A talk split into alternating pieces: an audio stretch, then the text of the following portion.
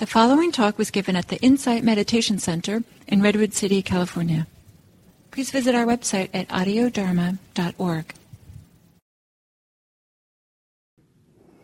So, some reflections.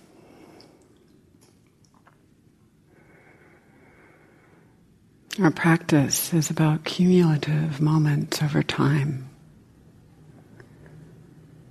Moment after moment after moment, more like a journey than a sprint.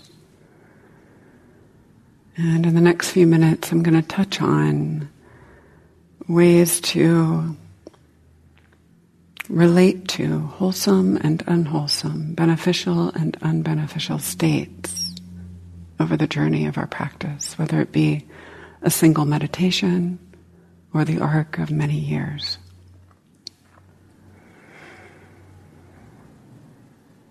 In terms of wholesome states, one way to invite them in is to creatively shift unwholesome states, to channel unhelpful impulses towards a skillful alternative.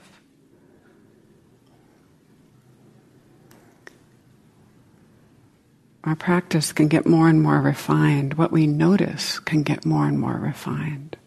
The Buddha talks about this like setting down hemp, setting aside like coarse hemp fibers and trading up into flax and then into silk and then eventually to gold. And the practice can be like that. There can be coarse or useful but not so interesting things that arise. And then over time, what we notice about them, the noticing itself can refine. Thanissaro Bhikkhu calls this trading candy for gold, trading reliance on sensual pleasures, on outward needing of validation or needing of anything, to this more and more refined and um, attuned way of being with experience. Sometimes wholesome parts of mind, skillful parts of mind are sort of tucked underneath, hidden underneath difficult ones. It can be helpful, for example, example to gently investigate, notice any stories or concepts of greed or aversion. And noticing what is there underneath them. Because while greed or aversion, their, their mission in the moment might fool us into thinking that they're trying to please us. Or maybe this part of our mind has been developed for good reason to protect us However, underneath, nearly always, there's a wish to be happy, a wish for peace, freedom. It's helpful to notice that wish underneath or within, even no matter how slight it is, no matter how misguided it might be in the moment. That wish for happiness or peace or freedom can be a doorway to cultivate or allow more skillful, more wise ways of being to come in.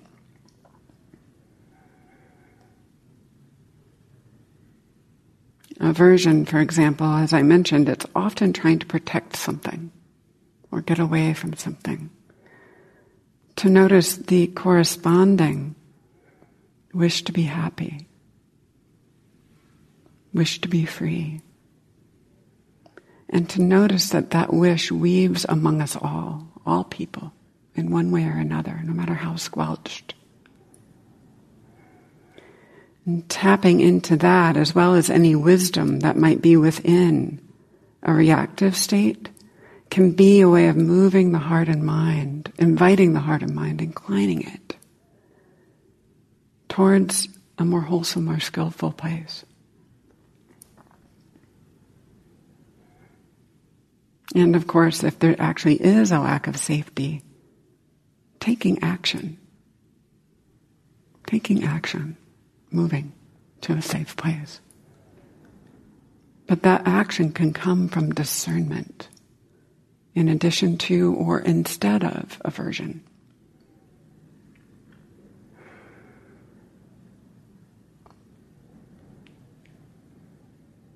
Another way of kind of tapping into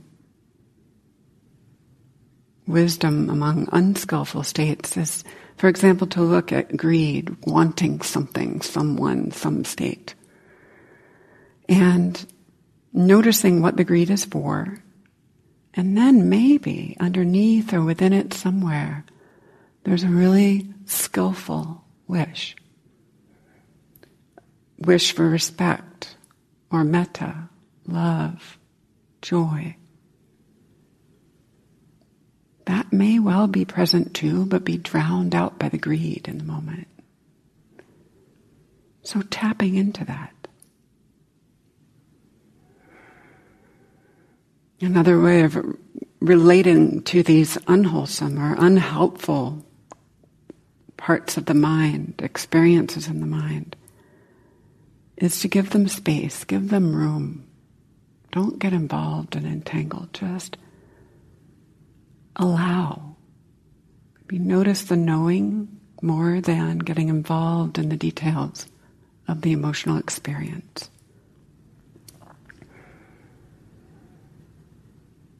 It can be helpful to meet difficulty with clear eyed kindness, or at least not hating it. Right? The clear eyed non hostility towards whatever is arising.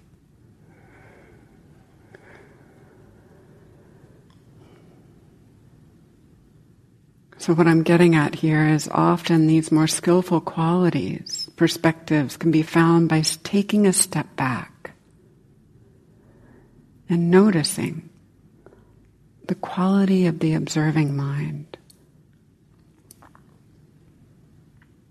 There can be many, many wholesome qualities in the observing mind if you take a step back. Compassion, lucid awareness, mindfulness, calm, tranquility compassion, equanimity, or even a simple okayness. All of those can be present. And if I am in the midst of something hard and shift attention to the observing mind, the okayness, or the patience, or the sheer clarity, that, that can become the new primary way of relating to the experience. Awareness of what is happening in the mind is so helpful in terms of the attitude, the flavor. It means that there's choice in how to attend to what's arising.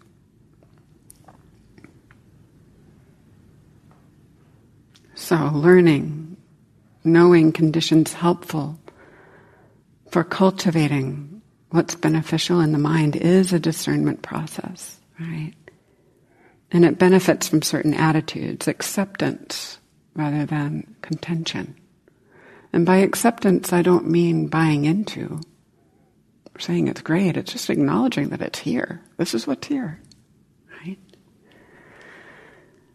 An absence of contention, relaxation, patience, rather than being in a hurry.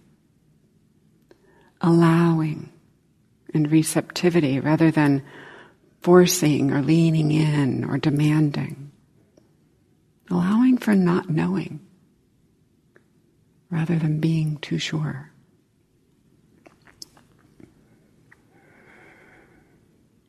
Over time, the more beautiful impulses or qualities or capacities of the heart and mind develop through sustained attention. And as many of you know, it's also possible to intentionally cultivate skillful states. Mindfulness, of course, also loving kindness, compassion, empathetic joy, equanimity.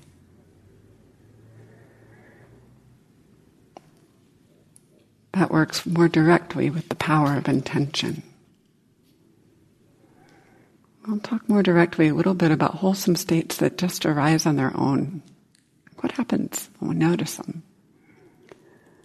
It's really helpful to appreciate and notice what's going well, not leaning into it and not leaning away from what's going wrong, but allowing it to pour through this is especially important if the practice has gained some momentum, some kind of insight, to allow it to pour through.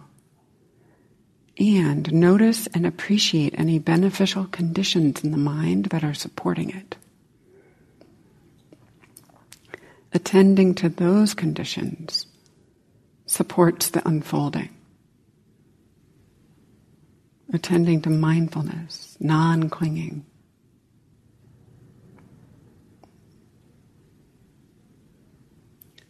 It's important to say that recognizing the importance and value of these wholesome states is in itself valuable. The Buddha taught these are forms of goodness that are not to be feared, that are not to be shut out, but to be appreciated, and not to be clung to.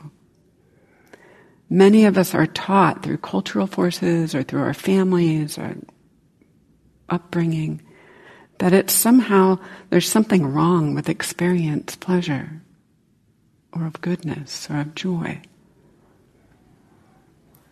Not only is there not something wrong with it, if that's the case for you, please consider this encouragement to sink into those.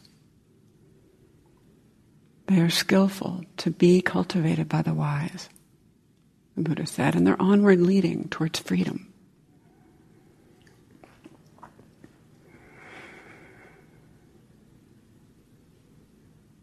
And to remember to notice any of these ways of being, ways of mind in daily life as well as in formal meditation.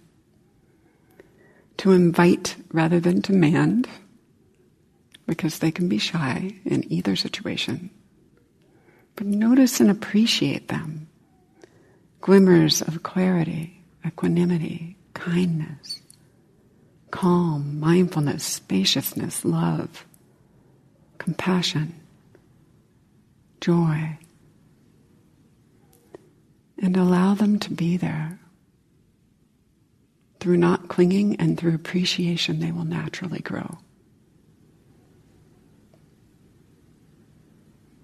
Trust your practice.